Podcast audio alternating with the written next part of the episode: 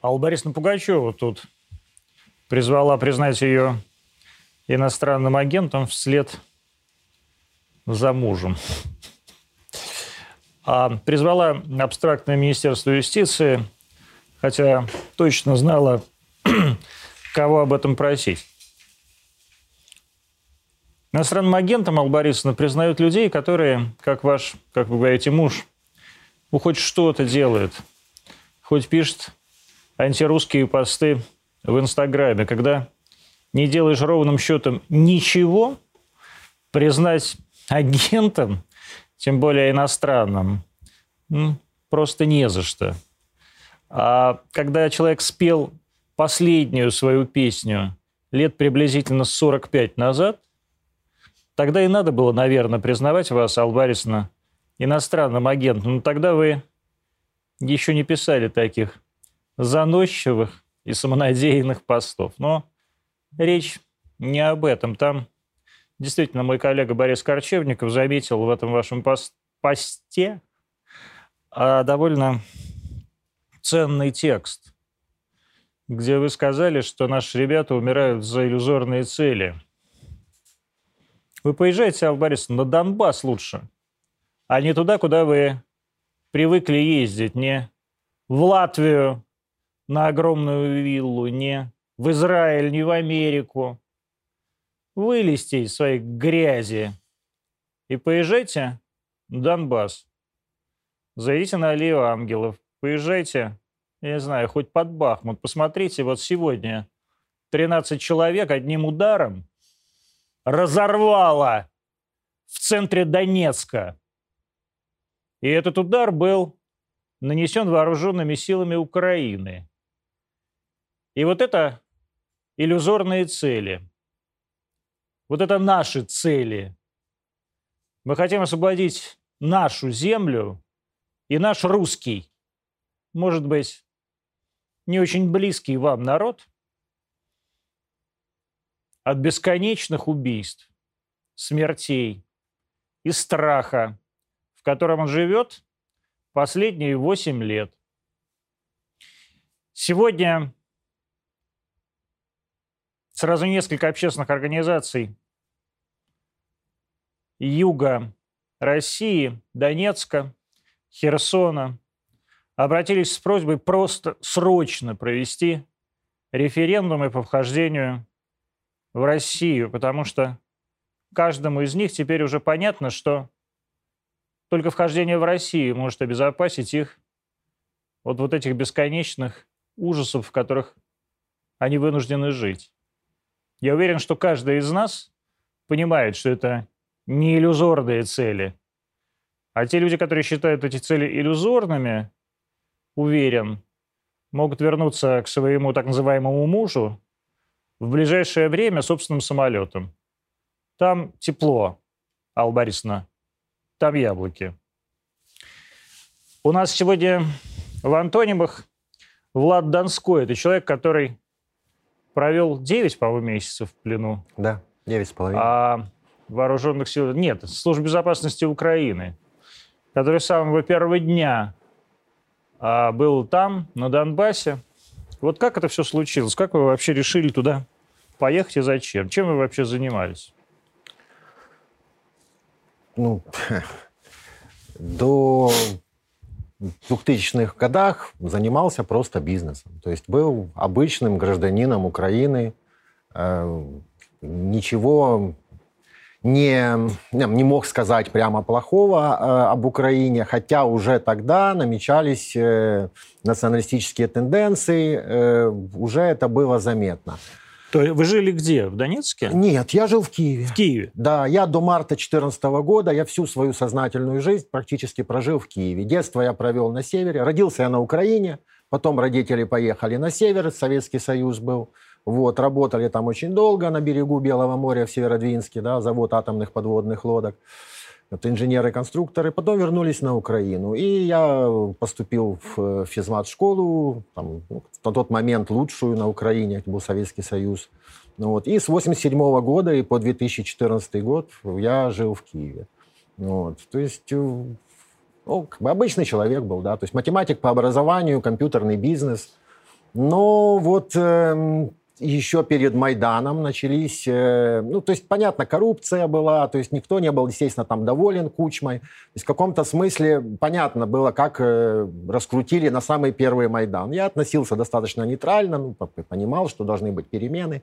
Самый вот. первый Майдан, это то, что называется оранжевая год. революция. Да, 2004 да, да, 2004 год. год, да, заходил, смотрел, интересовался. У меня там много друзей, студентов, э, стали там активистами, даже политиками впоследствии вот такого, ну, среднего масштаба. И вот. Ну, я был далек от всего этого. Но уже буквально в 2005 году, в шестом, я по ним понял, что ничего не поменялось. Стало даже хуже. Оранжевые начали грызться со страшной силой, начали там вставать на те же потоки, которые были при Кучме, делить все и прочее. И все начинало, то есть хуже, хуже и хуже становиться. И постепенно я начал понимать, что, ну, как, ну, если не я, то кто? По-моему, Ришелье говорил, да, если ты не занимаешься политикой, то политика займется тобой. Ну, вот. И я стал подключаться в общественное движение, стал пытаться разобраться. Тогда Украина начинала там вступать в ВТО. Я общался с людьми, которые были против. То есть мы разобрались, к чему это приведет. Но не дали даже провести никакие митинги абсолютно, то есть, э, что типа вся Украина хочет на Запад, вся хочет в Европу, вся хочет в ВТО. Уже тогда это, это ложь, э, я понимал. Потом вообще случилось... Э, а вой- что плохого, плохого в ВТО? Ну, так это же было понятно, что не дадут никаких преференций, а просто сделают Украину колонией, что, в принципе, и случилось на самом деле. То есть э, украинская продукция не пошла на Запад, были жесткие ограничения – а все, значит, э, без всяких пошлин было разрешено завозить и окончательно, то есть, убили экономику. То есть все, что было построено в Советском Союзе, было, там, разрушалось в 90-е и окончательно вот, те же там заводы были ликвидированы, продолжалась да, там ликвидация. Вот. А потом уже случилась э, война в Грузии, я стал интересоваться политикой, я понял, что альтернативы э, Украине нету, кроме как дружбы с Россией, и должна быть в содружестве славянских государств. Э, начал общаться, был такой российский центр науки и культуры, я, значит, туда пришел, с ними ну, там, разговаривал, участвовал в акциях, ну, культурных, культурных акциях сначала, не политических. Ну и там с каждым годом все очень становилось хуже и хуже. И уже когда я просто начал видеть, как те же там молодежь, которая всегда активна во все времена. Кто-то из э, английских премьеров сказал, что если ты в молодости не был революционером, то у тебя нет сердца, а если ты, повзрослев, не стал консерватором, то у тебя не прибавилось ума. Вот. И, конечно, нужно было эту молодежь куда-то направить. То есть я вот э, за себя взял такую цель. Э, Еще были единомышленники. Мы понимали, что нужно дать молодежи какую-то альтернативу. И на самом деле э, молодежь была настроена, много было прославянской молодежи. Да? То есть они хотели перемен, они хотели... Туда уже как бы был Янукович, они считали, что ну, он нам не нужен, нужен какой-то другой руководитель, но партия регионов тоже не занималась э, подобной деятельностью, не работала с молодежью, и в итоге в, как бы самую активную или как пассионарную молодежь просто взяли под контроль э, западные структуры, спецслужбы и начали на вот этой базе проводить всевозможные там лагеря, сборы. И, вот откуда вы знаете, что это... Все говорят, что это какая-то западная, западная активность, ЦРУ и так далее. Вот откуда вы это знаете?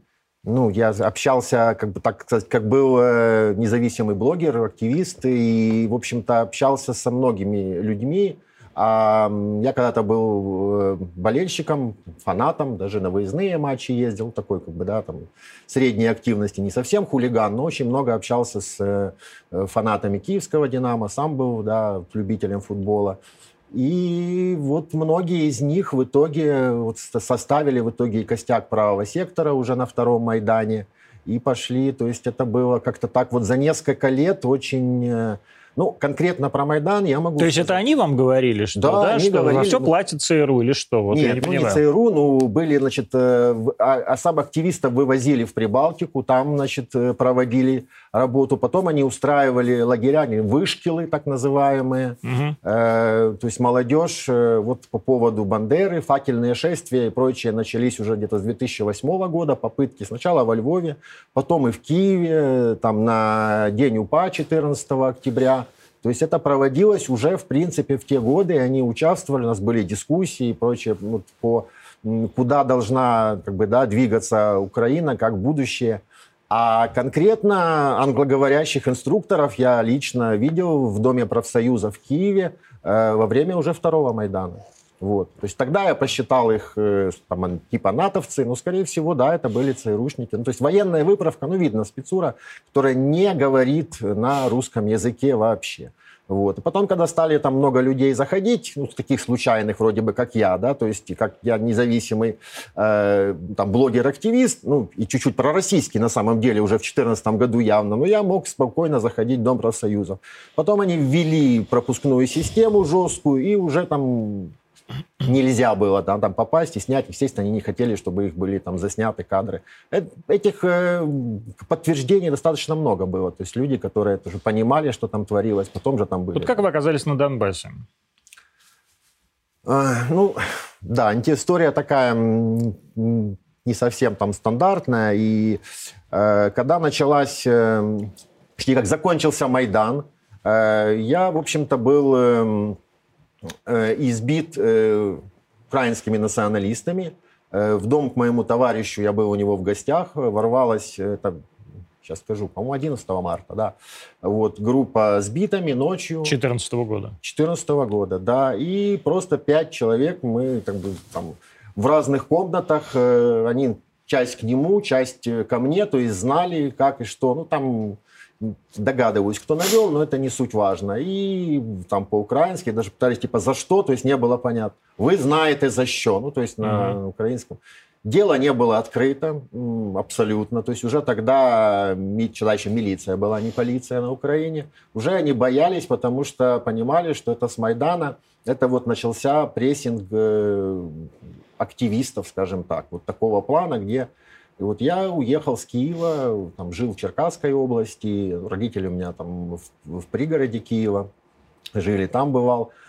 И потом это повторилось уже в Черкасской области. Но там уже по конкретно наводке СБУ, потому что они э, сами предлагали сотрудничество, звонили, смотри, ты, мол, с русскими. Ну, летом 2014 года выдавили всех знакомых э, журналистов, которые с российским гражданством. Не уехал один Олесь Бузина. Угу. Вот, он Покойный. не захотел. Да, он не захотел. Не уехал и погиб. Да, кстати, да, да. Вот, э, он не захотел эвакуироваться. Меня там просили люди, что, ну, я с ним виделся на встречах, то есть его там запугивали, что провокация ФСБ, не надо уезжать. Меня попросили. Я позвонил, говорю, Олесь, ты понимаешь, что ну, я там, не сотрудник ФСБ и никак не связан то есть, с этими структурами. Но я просто знаю, что вот хуже, хуже и хуже. Это была осень 2014 года. Нет, я фашистов не боюсь. И через несколько я... месяцев Олеся да, убили. Да, в апреле 2015 года. И до сих пор, не, естественно, убийцы Олеси Бузиной не найдены, и понятно, что найдены не будут. Да, то есть сначала вот э, э, граждан э, России, журналистов выдавили, потом активистов покрупнее фигуры, а потом, ну, кто не захотел, вот убили как Олесю, еще там были убийства. А потом, значит, уже стали более таких мелких, потому что, ну, как бы масштаб моей личности был небольшой, но тем не менее так получилось, что я участвовал в выборах как доверенное лицо в сельсовет Черкасской области, потом стал зам главы села, директор Дома культуры. И то есть понимали, что да, человек с такими пророссийскими взглядами, госдолжность какая-никакая. И натравили в, прямо там в центре села, драка, тоже избиение. В итоге открывают уголовное дело не на нападавших, а по факту. Вот. Потом там э, арестовывают генерала, который, кстати, сказал, я обратился как журналист, что так и так, дело тоже не хотели открывать. Он, как порядочный человек, э, Владислав Пустовар, э, сказал, что дело значит, открыть, но все равно его таким. И, значит, раз вроде бы как заступился за меня, хотя он человек просто закон, начинают на него, потом на меня, и мне люди говорят, смотри, как бы ты следующий. Вот. 29 марта там сумочку с документами, с одним комплектом одежды и автостопом, чтобы не брать билеты, чтобы не это, и покинул территорию Украины. Вот. Побыл в Москве чуть больше месяца, понял, что ну, надо отстаивать свою точку зрения, да, мышь пришла с оружием в руках и, э, да, освобождать, освобождать Украину от нацистской нечисти. Поехал в Донецк, вступил в пятнашку. Угу. Вот весной мая 16 года. Тогда еще Гиви был командующим батальоном? А, да, батальона. ну я пятнашка это Абхаз. А это это, Абхаз, это да, а, Гиви, все равно, да, да, да, угу. да, да. Гиви, Гиви это был... все равно. А...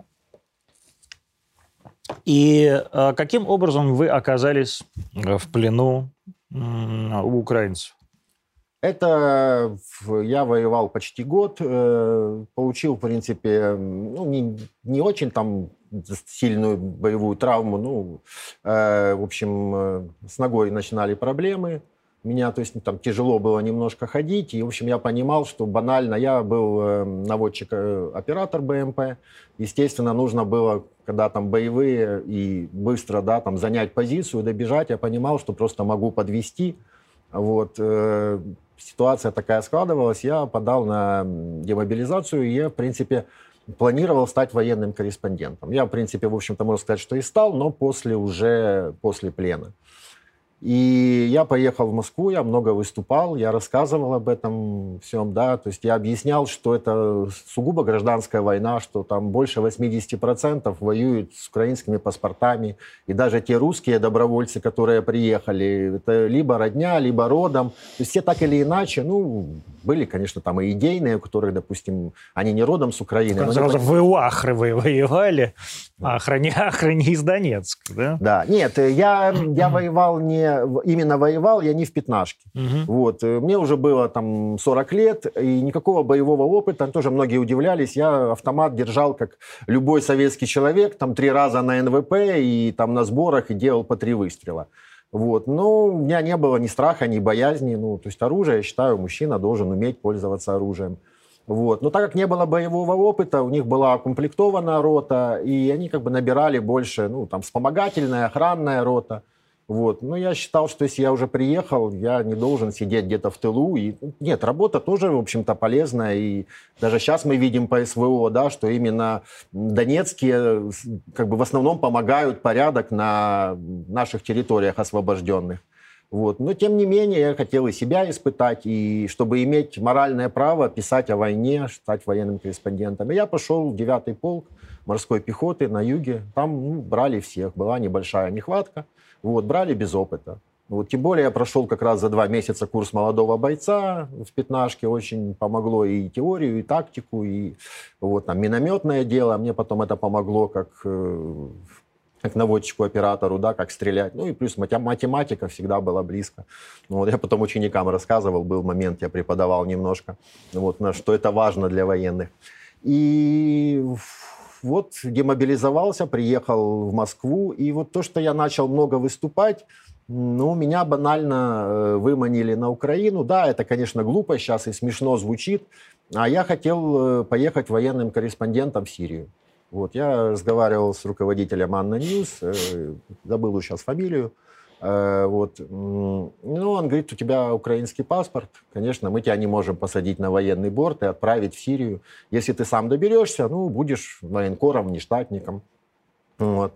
И я подумал так, ну, как, глупо, смешно звучит, что поеду, мне поставят визу в украинском паспорте, собирался границу перейти нелегально. И, в общем, узнали, написали, позвонили, вот оттуда, значит, назвали от кого, и я как-то так вот, ну, как лопух, извините, мог показать, да, ну, это правда. Вот, поверил, что смогут провести через границу без каких-то этих... И вы куда поехали? Да, я поехал туда, и меня прям... Нет, вы куда поехали? На Украину. Ну, понятно, на Украину это куда?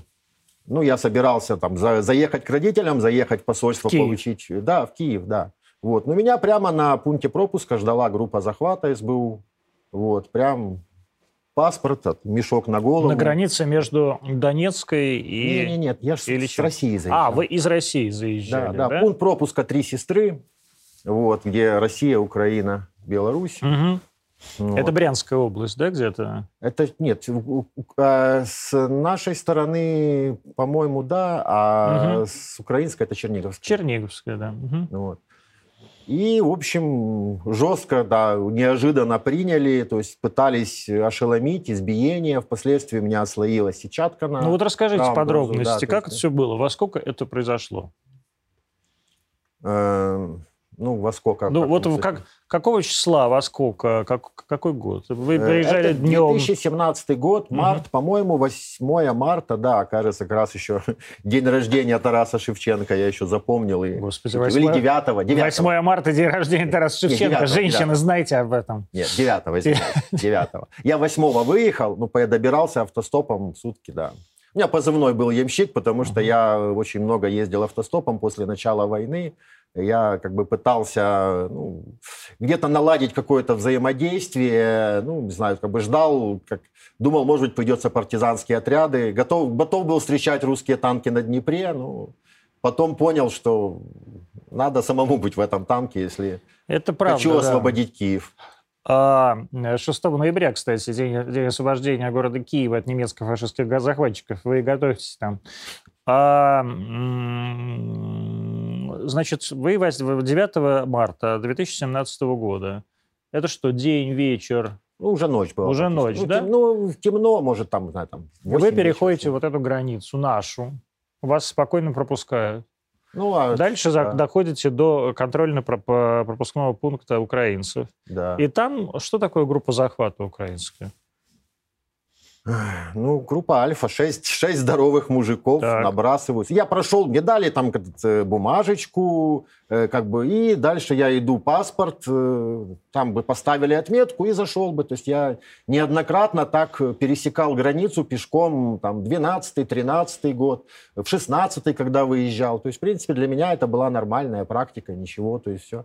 Вот, и я даю этот паспорт, они так, сейчас мы проверим, и тут валят мешок на голову, вот, то есть избиение там ногами, не знаю, чем уже там, угу. какими-то палками, там, понятно, там, наручники, вот, то есть цель была ошеломить и сразу м, выбить признательные показания. Вас сажают в машину, что дальше происходит? Нет, сначала ведут в какую-то коморку там на территории таможни, там продолжается э, допрос э, ну, с таким пристрастием, как говорится, да, там что-то не так сказал, там под ребра. Что спрашивали?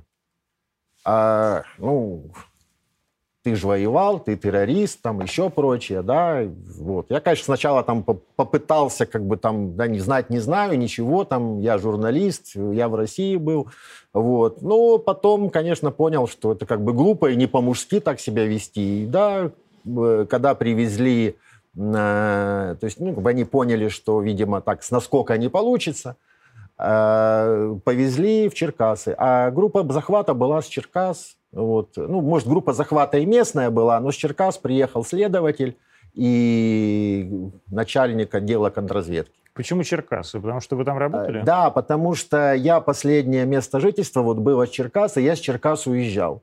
И когда я на фронте дал интервью, назвал свои там фамилии, имя, отчество, ну, с одной стороны, не подумал, с другой стороны, я никогда, в общем-то, не скрывался. Вот, пошла волна и открыли уголовное дело. Ну, тоже, в общем, интересная на самом деле вещь. То есть, чтобы не портить отчетность, это уголовное дело не было в базе. Оно было в отдельной базе, а даже э, туда уже полиция была, не могла проверить, что дело есть. Вот, то есть почему как бы меня купили, э, были знакомые в полиции, связались, пробили, уголовного дела нету. Ну, раз уголовного дела нету, то что, в принципе, мне не заехать, ну, никаких проблем. То есть вместо того, чтобы я там через Белоруссию планировал и через Житомирскую область, через родные места, а там контрабандисты, ну, как бы шастают как себе домой. То есть прошел бы, оформил документы и уехал. Никому, в общем-то, ну, я считал, нужен не был. Но вот узнали, потому что это вот была такая ну, в моем случае получилась успешная операция, спецоперация СБУ. Да? Помните, как они планировали спецоперацию с э, ополченцами, которые в Белоруссии, да? Угу. Вот там они провалились с треском. Но вот в отношении меня сработали. То есть нельзя недооценивать эти спецслужбы, потому что они проходили переподготовку в американских ЦРУ, поэтому вот, особенно индивидуально. Не я один такой был. Вот это как бы не то, что я там себя оправдываю, но таких случаев были, когда людей выманивали и Сколько вас везли до Черкас? И как? На машине? На машине, на легковой машине, да. То есть э, ну, одели наручники. Вот. Сложно, конечно, в наручниках. Вот. Э, сначала вообще за спиной, потом, значит, вроде бы там вывели, перестегнули. Э, там вообще история, да, то есть там, там меня пытались типа расстрелять, ну, имитация, то есть психологическая. Они Каким поняли, образом? когда... Ну, вывели все, ты... Отмет... Где вывели? Э, где-то посреди дороги, то есть, да, там за, завели, ну, как бы глухомань, э, это уже там ночь, я не знаю, там около полуночи. Вот, то есть там ехать было там э, часа 4 или 5 ехали. Я помню, что приехали где-то около трех ночи, что-то типа такого. А это где-то вот на полдороги. И вывезли все, вот сейчас нам пистолет, все, стреляем, прочее. Вот. Потом стрельнули рядом, ну, вот, то есть, Ухо это, прямо, да? Да, практически. Ну, чуть-чуть, может быть, там прям, потому что не оглох. Я знаю, что если бы совсем рядом, наверное, перепонки, да, могло разорвать. То есть, видимо, как-то, вот. Но э, все, типа, вот это, а потом опять, типа, в том плане, что это же был, э, да, ну, как сказать, мы, мол, не шутим, демонстрация, что не шутим, типа там все там раскалывайся, там колись, там кого чего знаешь. Я говорю, там, не убивайте меня как-то.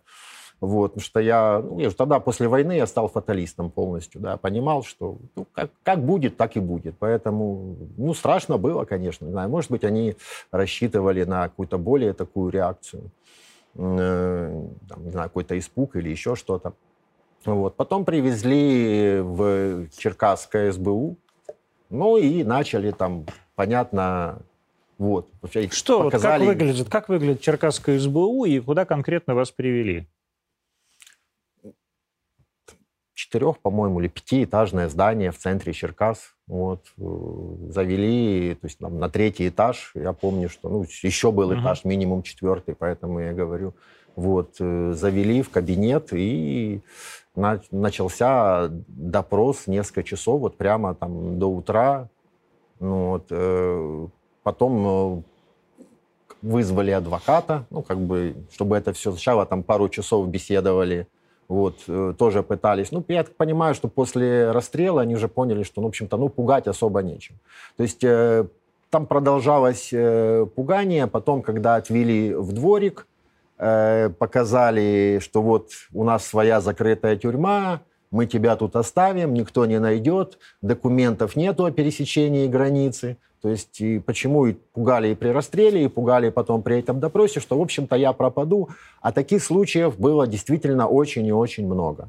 Особенно в 2014-2015 году. Просто люди исчезали, не могли найти концов вот, э, числились, то есть знали, что они либо в бою попали в плен, либо арестовали на той стороне, и потом никто ничего не знал. То есть СБУ не фиксировала эти аресты. То есть, и, конечно, у меня была мысль, да, что ну, вот, просто смирился и все. То есть, ну, я не скажу, что я прям верующий-верующий человек, да, но в Бога верю. Ну, что, как умел, там, помолился, ну, будет как будет. То есть, там, не просил жизнь спасти, а просто, да, вот, достойно, да, это все вот вынести. Вот. Но я не знал некоторых деталей, я потом уже узнал, что как раз э, осенью 2016 года э, был большие там статьи э, от Amnesty International. Они проводили проверки э, серьезные по тюрьмам и э, вынудили закрыть эти подпольные тюрьмы СБУ. Может быть, осталось несколько. В том же Мариуполе библиотека печально известная, где людей прям пытали, запытывали. Вот. Где-то в Харькове. Но в основной территории э, запретили официально вот в областных, в каждом областном отделении СБУ была действительно своя тюрьма. Вот. Но когда меня там привезли, она не уже была пустая, я-то об этом не знал. Вот. И э, им э, то есть пришлось сдать меня в СИЗО обычное. Обычное СИЗО. Точнее, отвезли сначала на, как это там, КПЗ или ну, предварительное задержание на 72 часа, вот, оформили, сдали, а потом перевели в СИЗО. И вот, э, возможно, вот то, что вот это вот прошло буквально несколько месяцев по поводу да, содержания заключенных, по поводу пыток, и как раз вот они, ну, как то ли боялись за свои места, то ли еще что-то. Вот, и они не наносили каких-то вот именно мне э, травм, да, там, несовместимых с жизнью, здоровьем, потому что они должны были сдать. То есть одно дело какие-то синяки, побои, а другое дело, если бы, да, там, переломы или вырванные пальцы, там, ногти. То есть это уже бы те же СИЗОшники могли, кого вы нам привезли, везите его, лечите. То есть такие тоже были случаи. Вот поэтому как бы относительно, ну, там, только с сотрясением и прочими, да, вот такими э, побоями я попал в СИЗО.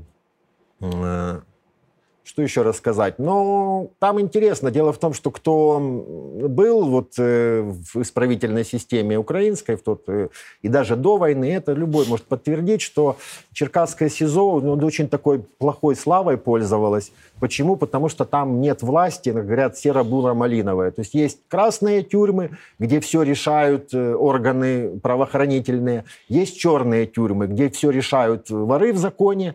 И ну, они поддерживают порядок а это не понять что, какая-то серо-буро-малиновая, и там наркотики продавались, дело, то есть через э, СИЗО. Там, в общем, э, СБУшники, в общем-то, тоже решали все вопросы, крышевали, и они не могли им отказать. То есть меня сразу, допустим, в камеру с атошником посадили. Угу. Вот.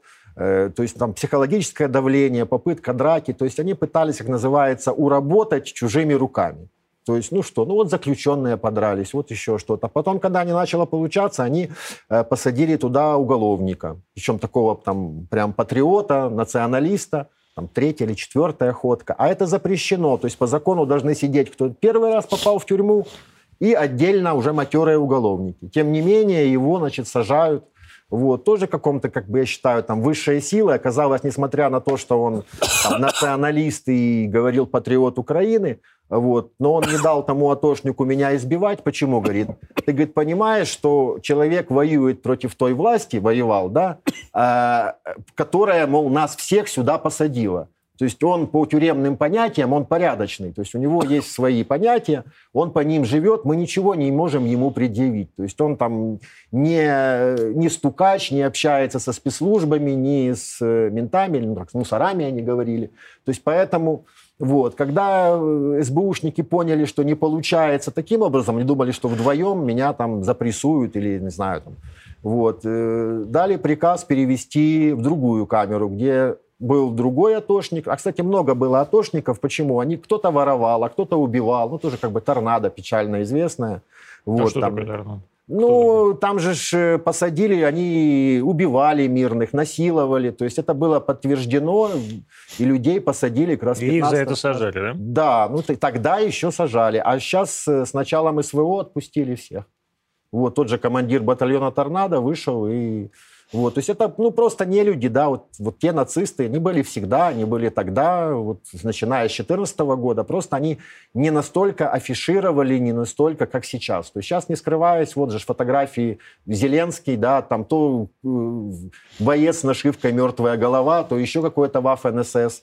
Э, поэтому тут... Э, Сколько вы просидели э, в, в общей сложности в этом СИЗО или вообще находились в плену?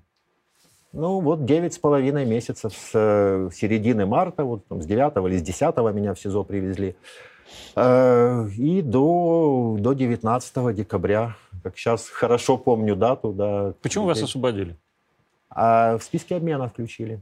Угу. Тоже с одной стороны, да, высшие силы, а с другой стороны, ну, спасибо Владимиру Владимировичу Путину. То есть он этот обмен организовал.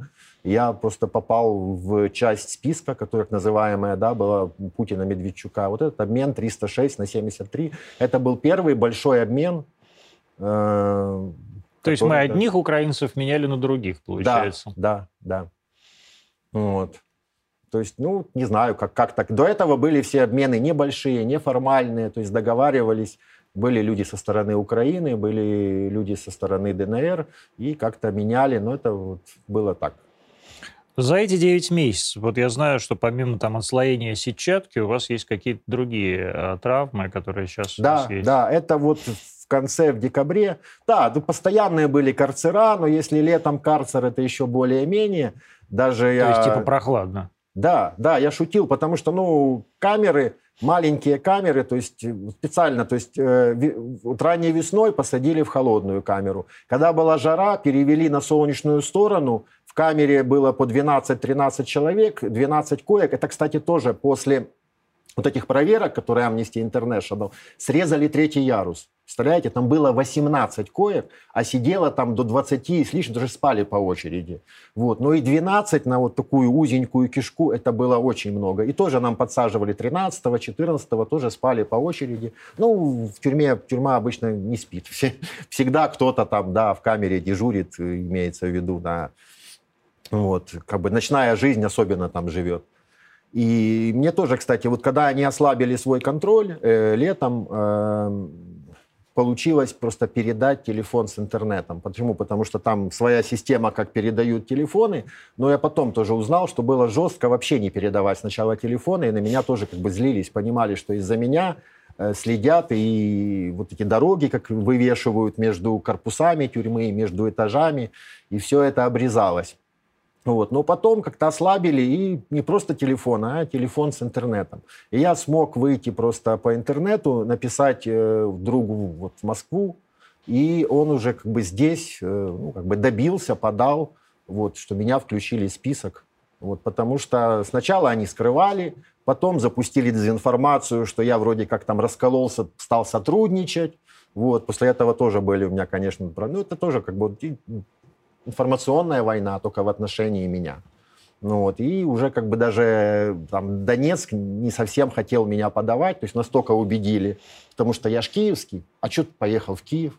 А может, действительно, ну, в общем, то есть такие ситуации, что лучше перестраховаться. Не, я не в обиде, я понимаю, что это правильно на самом деле, как, как одна из старых чекистских поговорок, что лучше перебдеть, чем недобдеть. Поэтому... Вот. Ну, то какая-то, да, череда таких случайностей, да. Так вот, когда в жару отправляли в карцер, то это было нормально, там, подвал, хотя, конечно, там ужас и канализация течет и прочее. Ну, кстати, на карцере нет, а другие камеры были, там прямо специально черная плесень на стенах, вот, тоже просидел полтора месяца, а мне говорят, ты понимаешь, что тут 2-3 месяца, сюда больше, чем на 3 дня не должны сажать. Действительно, то есть из-за того, что тюрьма пересел... перенаселена, вот, туда вот кидают, и когда освобождается место, меняют, плюс нам на этапы, на суды, на экспертизы, постоянно какое-то движение. Вот. А я просидел там почти два месяца, ну, больше, чем полтора. То есть тоже такое запугивание, что вот тут люди сидят, туберкулез и все. Ну, и действительно, дышать очень тяжело. На прогулки не выводили. Вот. А потом повторно, то есть как-то оно все вот, э, ну, типа устаканилось, меня в списке не берут, все как бы обо мне забыли, э, следствие не идет, то есть понимают, э, повлиять на меня, в общем-то, нечего, там пришли те же воры в законе, объяснили, кто там, ну, ну, сидит человек и все, то есть они там по понятиям не... Ну вот, и тут они начался новый этап. Ну, видимо, пошел слух, что меня могут включить, мне об этом не говорили, и опять карцера, издевательства, то есть причем именно такие вот э, вообще, когда в карцер заходят, нужно все абсолютно себя снять, но там разрешают трусы и дают робу, и все, и ты как бы в этом, вот, ну и тапки дают. А это э, заставили раздеться до гола, и уже не в карцер последний, а прям в бетонный такой, как бы, типа, как мешок. Он э, формально камера для вот буйных заключенных, которые бросаются. По идее, она должна обита быть войлоком. Там нету окна, нету ничего. Вот. Э, она временная. Туда там, по-моему, то ли на 6 часов можно. Потом либо вызывают дурку, человека увозят, либо он успокоился, его куда-то... Вот. То есть там даже нету. А там продержали, по-моему, 4 или 5 дней. На самом деле, там же как бы еще как счет потерял, потому что времени нету.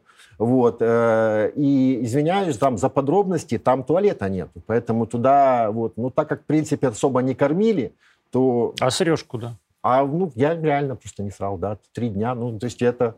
Вот, потому что, ну, и э, какую-то похлебку я просто не стал есть и этот, но а мочиться, да, приходилось. Просто, ну, просто в угол. Ну да, но если бы еще какой-то день, уже, я думаю, да, уже как бы, ну, когда нечего, ну и то есть нету еды нормальной, вот, а заглядывают, э, а типа, а там, что там, типа, там, на, ну, типа, ты там помочился, да, на сейчас тебя сполоснуть, и типа как с бронзбой, там, прям туда, значит, воды. Вот, там это просто, да, там, типа шуточки про Карбышева, ну, еще не минус, но, то есть конкретно в комнате не минус, понятно, но уже там около нуля на улице. Но то, что вот нет было там окна, Вот это вот, да, в каком-то смысле спасало. И в итоге что? Полностью были простужены пятки, потому что, ну, естественно, либо там на корточках, либо стоять, лечь, это, естественно, воспаление легких. Вот. То есть ты все время, все это время стоишь? Э, да, да, да. Ну, то есть там полу, полусидя, ну, как там присел. Это какого э, размера мешок? Я не знаю, ну, может, там, ну, не 2 на 2, ну, э, может, чуть больше, но 3 на 3 точно нет. Потому что, ну, 9 метров ну, то есть большая, как могила. Да, да, да. То есть, в принципе, она вот именно, она должна быть обита полностью войлоком для того, чтобы, ну, мало ли что, ну, сошел заключенный с ума. Его туда закрывают, потом, если не попустило, вызывается скорая, увозят на дурку или еще там что-то. Угу. Вот. А это вот наоборот, то есть там войлока нету. То есть там именно бетонный холодный пол, бетонные стены. Вот. Я, честно говоря, до сих пор не понимаю, как там я не, не простудил только пятки, потому что, ну, там прислонялся а почему ты стоишь? Ты, ну, ты же в обуви? Нет. Босиком? Босиком, конечно, абсолютно. Ну, то, есть тебя, специально... то есть тебя раздевают специально? Ну, это, ну, это, не, это недопустимо. Я же говорю, там не должны держать больше, чем несколько часов. Там, по-моему, 6, даже не 8. Это максимум. Да, то есть либо человек успокоился, либо его забрали на дурку. Все. Это, но они вот устроили такую экзекуцию, вот, ну, как бы, как говорится, что могли в каком смысле, да, то есть и на что могли э, пойти работники СИЗО. То есть ты босиком на холодном этом полу, да? да? И сколько так часов? Не часов, а суток. Суток, трое. Трое, ну, трое суток, да. Трое суток. И этот пол, это вот э, да. на улице 0 градусов, да? То есть это ноябрь. Декабрь. Декабрь. Декабрь, начало декабря, да. Но, я же говорю, закрытое, окон Я нету. понимаю, да. Окон нету. Окон нету, поэтому там относительно, ну, понятно, что голым, да еще когда водой, то есть, ну, не лед, не изморозь, да, там коркой не покрывайся ледяной, но ну, не знаю, может быть стресс, может быть еще, ну, понятно, что стресс, ну, то есть какие-то активизируются, да.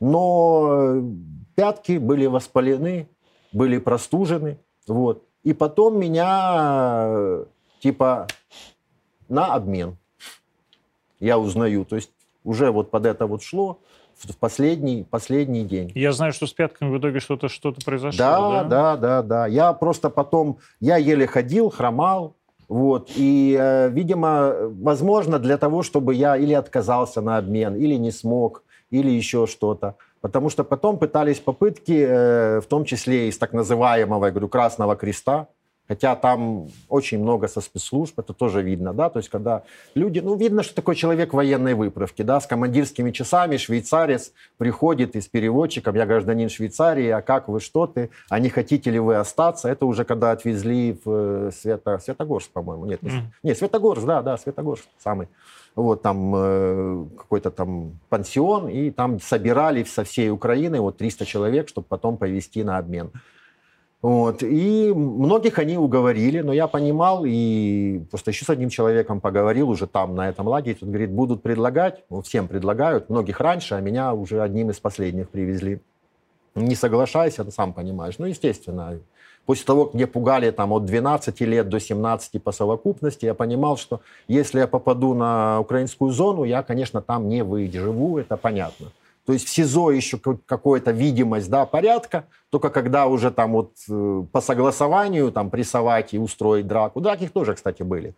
Вот, это нормальное явление, тут даже не, не о чем там оказывать и вспоминать. Но вот. А на зоне понятно, что камер таких нету, слежек нету, то есть, ну, заточку где-то ночью там или в бок и все. То есть это... И типа, ну, не соглашайся. Я, конечно, говорю, нет, я, я хромаю, я, ты понимаешь, надо целый день в автобусе, вас утром посадят, э, автобус, а только до вечера привезут. Я говорю, надо будет, я говорю, на коленях, я говорю, доползу, и это... Вот. И, ну, я еле как бы дохромал, ну, надо было просто добиться, чтобы ложиться сразу в больницу, ну, тоже на каком-то, на эйфории, что уже вроде бы свобода, уже еще что-то. Я не обратился сразу, вот. А на следующую ночь, там, ну, вот буквально там там, да, как, как ступеньки, я чувствую, что все, нога то есть, как бы что-то хрустнула и подкосилась, и я встать не могу больше на пятки. А, они же еще супинаторы э, вытащили. То есть я был в берцах, ну, я по гражданке ехал, естественно, не в форме, и у меня не было документов, почему, я же говорю, и пытался, там, вроде бы я так, турист. А, все 9 месяцев в сезоне, кому мои берцы были не нужны, а перед отправкой провели жесткий шмон, опять очередной. Ну, с них это вот какое-то, не знаю, извращение, издевательство, вот это вот раздеть до гола, досмотреть. Ну, то есть, с одной стороны, по тюремным понятиям и как правилам это нормально, но когда там переводят из камеры камеру, еще что-то, да, заводят, ты, значит, э, ну, разделся до трусов, потом как там трусы приспустил, присел, ну, чтобы ничем там не зажать. Но никто, а это прям такое впечатление, что то ли заглянуть туда хотели. Ну, то есть я не знаю, то есть вот на четвереньки стань, и мне ж потом еще по больным пяткам, которые уже там воспалены, и вот, и дубинкой по несколько раз. Это так, прощальный подарок. Это когда меня уже должны были, почему я и говорю, и, в общем, треснуло, да, треснуло на обеих ногах, на одной сильнее пришлось делать операцию. Пяточная кость. Да, пяточная кость со смещением, то есть там, ну, сложная операция. Прям выбивали из колена и э, туда разрезали, вставляли, потому что, ну, как бы скрошилось из-за того, что вот, понятно, недоедание, нету кальция, хрупкие кости, и плюс вот это вот воспаление. Я полгода в инвалидной коляске, вот, в гипсах, и пока Потом пока ходить учился целый год. Ну, в общем, целая А почему отслоение сетчатки? А сетчатки отслоение от избиения. Вот, из-за того первого жесткого приема, из-за того, что пинали по голове, и на правом глазу начинало отслоиться. Но я чувствую, что слепну.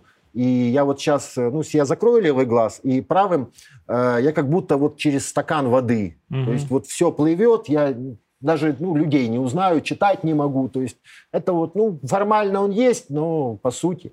Вот. Э, тоже, кстати, есть документы. Меня все-таки потом э, родители нашли. Кстати, родителям не сообщили тоже. Ну, в общем, ну, беспредел вот во всех, где вот можно нарушить, где можно сделать. А мне говорят, от тебя родители отказались. Ну, то есть, угу. вот, они просто сняли, типа, вот ролик, поймали, значит, сепаратиста, вот, увидела родня, позвонила родителям, а это ж, типа, Владислав, ваш сын, типа, они там в интернете, да. Ну, то есть... Э, родители в Киеве живут? А родители жили Киевская область, да, Белая Церковь. А сейчас? Сейчас в Варшаве. Вот, ну, вот так вот. Ну, мы немножко разделились. Вот. Они, кстати, не понимали, не то чтобы прям были за Майдан, но не понимали моей вот этой всей... Они не знали, что я поехал воевать вообще. Они думали, что я уехал в Россию. Знали, что проблемы, знали, что СБУ там вот так вот прессует, пытается, но я им ничего не говорил, да, то есть, причем созванивался и шутил, говорю, да, я тут на берегу Азовского моря, тут кукурузу охраняю, вот, да, с автоматом, говорю, все серьезно, говорю, ну, тут, ну, формально и не соврал. Берег Азовского моря, кукуруза была, да. То ну, есть а... вы с родителями сейчас не общаетесь? Сейчас нет. Перестали общаться вот после начала СВО. Да? Да. После этого они поняли мою позицию, мы общались уже по телефону, я был в Донецке. Тоже, кстати, не сообщили, что меня обменяли. То есть, ну ничего, уже там пытался, да, написать.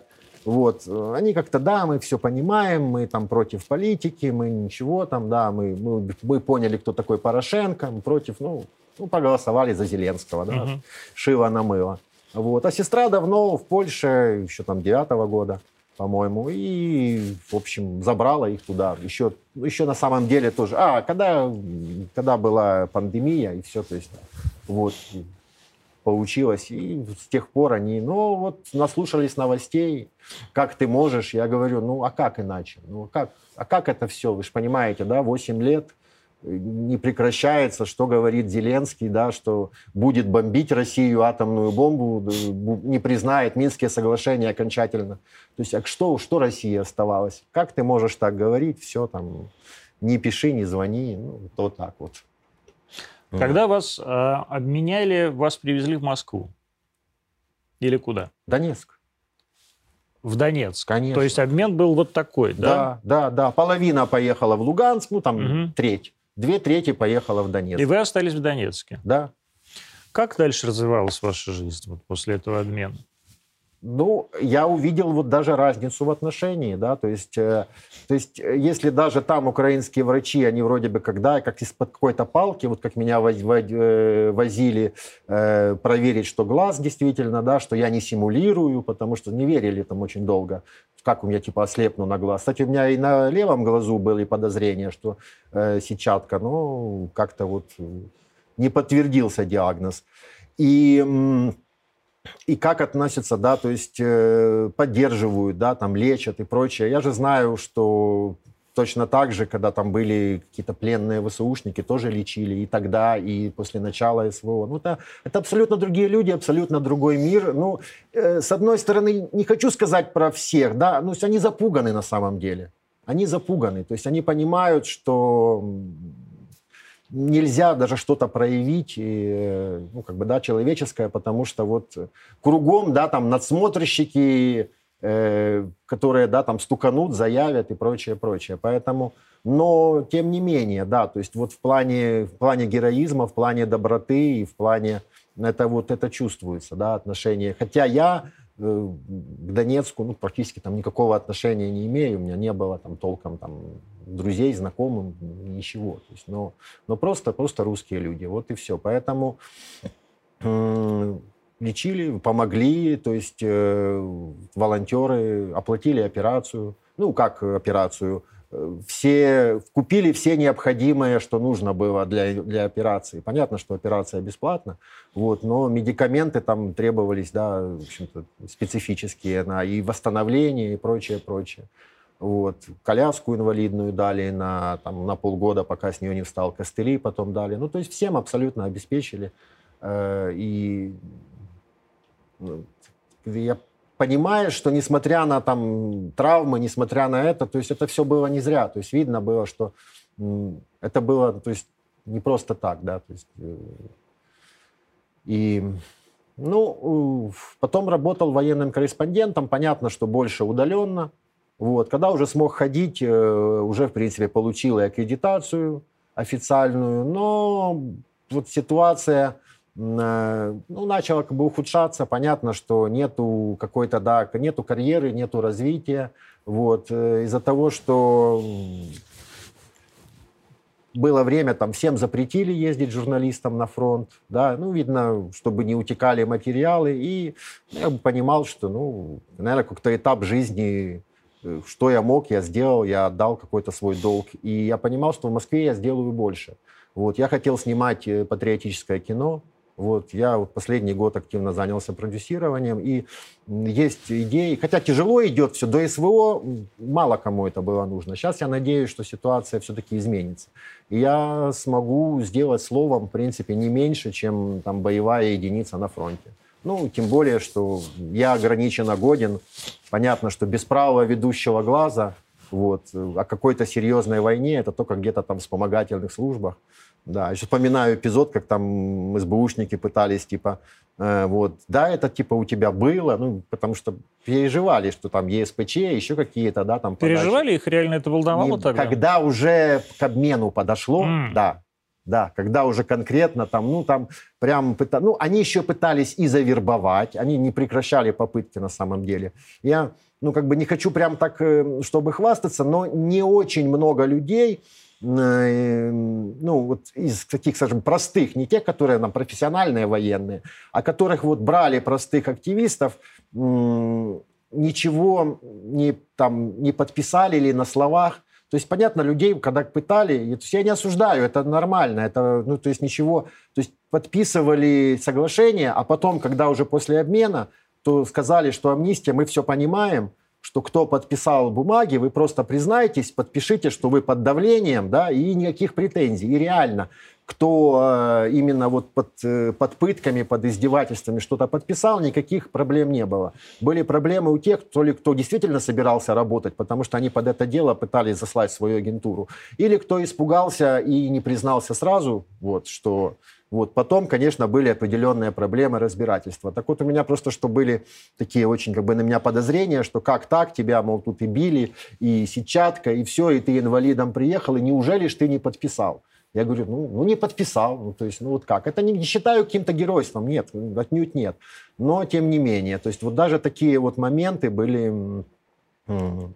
И они пытались последний, да, там, и сунули в кармашек, значит, там, адрес почты, пиши и прочее тоже было. Ну, то есть, ну, непрофессионализм. Вот, с одной стороны, они где-то могут э, прямо вот, да, какие-то операции провернуть, да, а в других каких-то бытовых вещах могут проколоться до того, что прямо, ну, прям хоть смешно, хоть анекдот. Вот. То есть, когда э, попытались, ну, видно, и меня проверить, не сотрудничаю ли я, ну, я сразу этот э, адрес почты отдал, там, на э, опросах, на прочего, которые на больничной койке, кстати, проводил, уже там травмированные со мной. И когда уже смог, я, мол, давай попробуем оперативную игру э, с СБУшниками. Ты им напишешь, типа, ты готов, прочее. А система такая, заходишь в почту, пишешь в черновиках, а они черновик смотрят, то есть письмо не отправляется с этой почты. Стирают, пишут другое, это типа инструкцию. И мы заходим при сотруднике МГБ, пытаемся зайти в эту почту, а оно запрашивает двухфакторную авторизацию. И двухфакторная авторизация, видно номер 097. Украинский номер Киевстар, которая под СБУшниками. А в Донецке уже три года, с 14 или с 15, а это был 7, уже 18 год после освобождения, связи нету Киевстара. То есть даже если бы я солгал и там, хотел бы сотрудничать с СБУ, я бы не смог.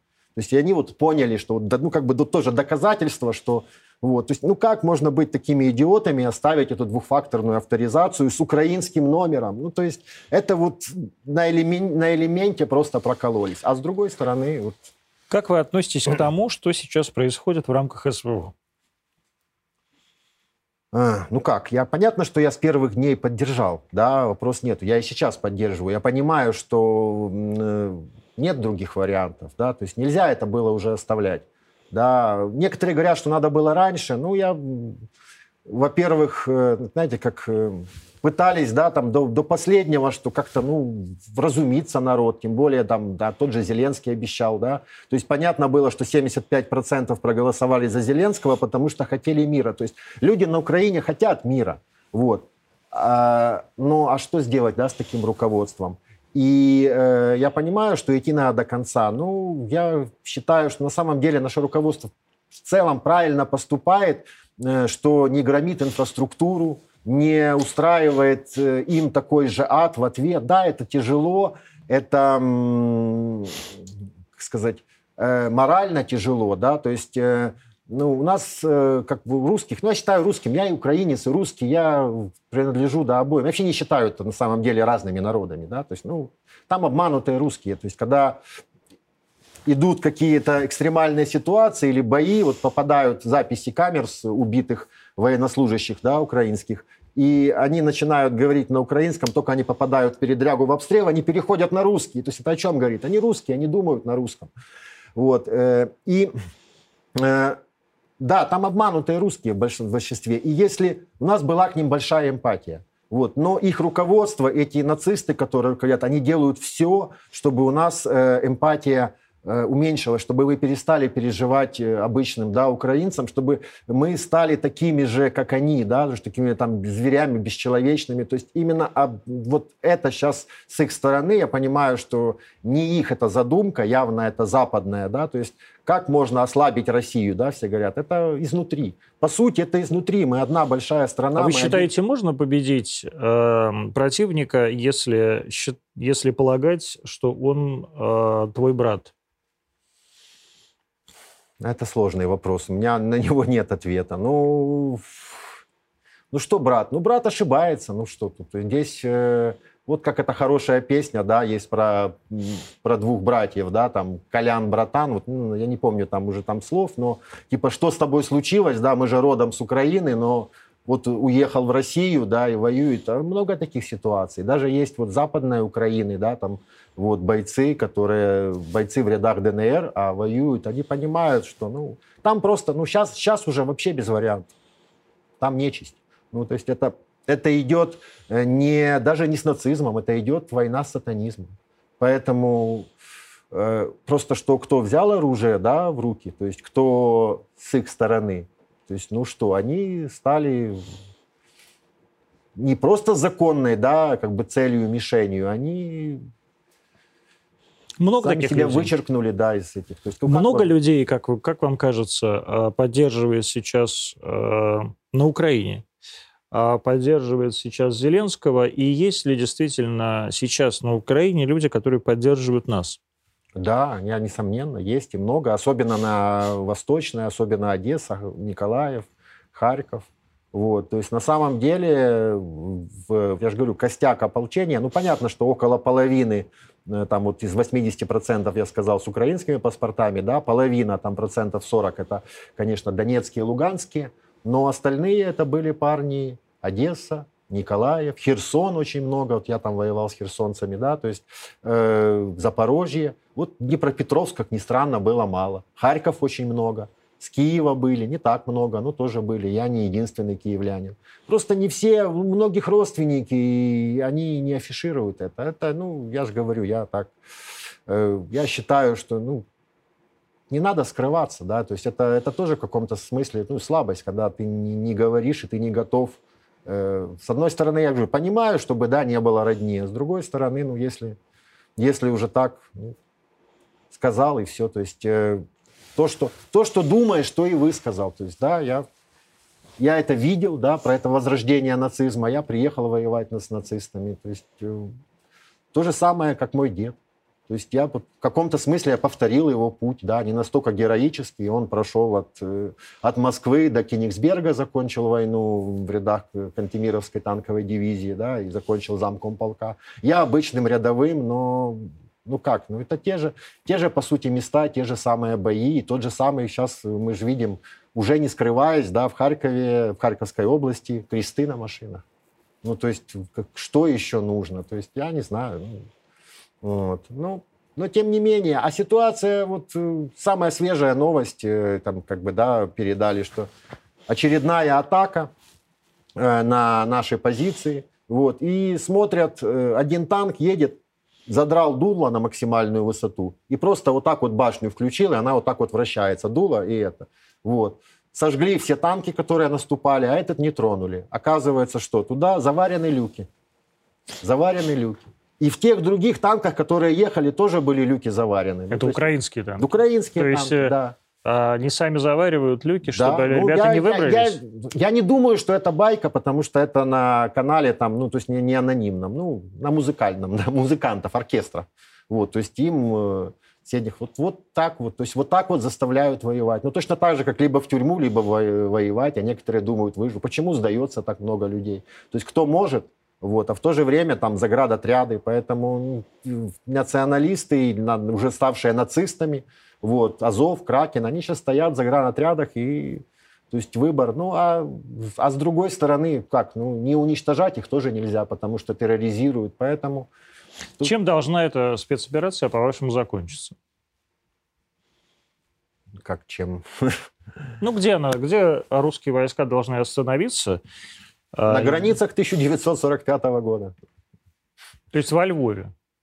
Ну, или или встреча с польскими войсками, если будет, будет какое-то, не знаю, там, или, или решение, или они сами примут. То есть я не думаю, что нужно будет, да, там, начинать войну с НАТО. Ну, это не мне решать, да. Но если какая-то часть Украины... Я, я конечно, считаю, что это неправильно, но... А с другой стороны, не знаю, пусть, пусть поляки с бандеровцами разберутся. То есть... Э, Вы думаете, это поля, поляки с бандеровцами разберутся ну, лучше не нас? Не знаю, не знаю. Но это уже будут их проблемы. То есть, может быть, не присоедини, там, стоя как бы не сторонник прям критики, я просто как бы, да, э, пытаюсь какие-то, да, альтернативные варианты истории, ну, увлекаюсь, там, реконструирую, да, сам. Вот. Может быть, не присоедини эти области, может быть, и не было всех этих проблем. То есть весь украинский нацизм, он же вышел с этих галицийских областей на самом деле. Поэтому, вот. А с другой стороны, ну, там же тоже были большинство русских на самом деле. Они же не были, они не были в большинстве численном никогда. Поэтому вот очень спорный вопрос. Вот в Беларуси это удалось, там же ж, э, тоже были попытки, но там не было такого националистического движения. Но, по сути, западные области Беларуси это были как западные области Украины, да, то есть, ну, по, по составу, да, то есть половина русских, там, белорусов, частично поляки. Вот. Но там не было такого террора, и они нормально интегрировались, и все. А здесь... Вот. Поэтому я же говорю, то есть я не готов гадать, но где? Где-то вот... Э, ну, не должно остаться в на территории, которая будет, которую мы успеем освободить, не должно остаться сторонников э, нацистского режима, бандеровцев, и просто не должно. То есть я надеюсь, что э, не повторят ошибку да, 50-х, хотя мне кажется, что если бы Сталин не умер, то все-таки дожали бы этих бандеровцев в итоге. Да? А Хрущев их простил, и вот прошло 70 лет, То есть Сталина нам не хватает? Да, да. Ну, в хорошем смысле этого слова на самом деле. Ну, то есть, есть я... и хороший смысл слова Сталин, вы Да, конечно. Ну, это я имею в виду, ну, вообще великий руководитель, да, то есть взять страну э, с Ахой, оставить э, с, с, ядер... бомбой, с атомной да, бомбой, это, это знаем, да, и да. не просто с атомной бомбой, а с э, экономикой какой, да, то есть при разрушенной экономике во время войны поднять всю экономику. Вот. А то, что какие-то репрессии, ну, ну, понятно, что их не было, да, то, как говорят э, либеральные, да, количество, а во-вторых, э, они, известно, выиграли бы войну, да, если бы не эти репрессии. Эту было... войну выиграем? Да, конечно. Ну, то есть у нас нет другого выбора. И я считаю, что то есть, здесь просто идет э, уже как бы, да, битва цивилизаций битва цивилизации, битва добра со злом, ну реально, да, то есть би, битва, не знаю, там, ну, э, как верующих с антихристами, да, ну так вот это все. То есть это вот э, когда последний раз э, мусульмане с христианами, да, плечом к плечу воевали на одной стороне, когда? Во Вторую мировую, да, и сейчас вот начало третьей. То есть поэтому здесь нету нету каких-то таких вот разграничений, не может быть. Но главное, да, я все равно вот хочу повториться, считаю, что э, надо стараться не озлобиться. Да, это тяжело, и надо проводить какие-то, э, не знаю, как, как, как здесь провести грань, особенно, да, когда видишь, когда погибают. Это, это хорошо, да, рассуждать на словах, и поэтому нельзя э, вот осуждать, да, каких-то людей, которые, но и ну и, допустим, артиллеристов брать в плен, которые его стреляли по Донецку, как вы говорили, конечно, тоже нельзя. Вот. Но это не должно перейти на их родню и там на их... То есть э, нас почему пытаются там назвать орками? Цель расчеловечить. Расчеловечить, и чтобы нас можно было убивать и угрожать и детей, и женщин. А, мы не должны до этого опускаться, потому что, скажем, а вот, а мы же говорили, а вот русские такие звери. Нет, русские не звери, никогда не были э, зверями, надеюсь, никогда не будут, иначе мы просто перестанем быть русскими. Да? Вот что происходит, когда перестают русскими быть, мы видим на Украине. Они перестали быть русскими, они стали нацистами, они стали зверьем. Вот именно те, кто вот э, с оружием в руках сейчас ну, вот в основной массе своей. Программа «Антонима» была в эфире. Влад Донской, бывший заключенный СВУ, а, журналист, кинематографист, я надеюсь. Да, а... я, я надеюсь, что я смогу снять. И, кстати, кто, как бы, ну, считаю, патриотически настроен, ну, найдите меня, мне несложно найти в соцсетях, и, может быть, сделаем какой-то хороший проект и для молодежи, и для да. России. Найдите Влада в социальных сетях, а мы с вами, я надеюсь, увидимся завтра. Я уже теперь все время говорю, я надеюсь. Мало ли что произойдет. А, до встречи. Спасибо.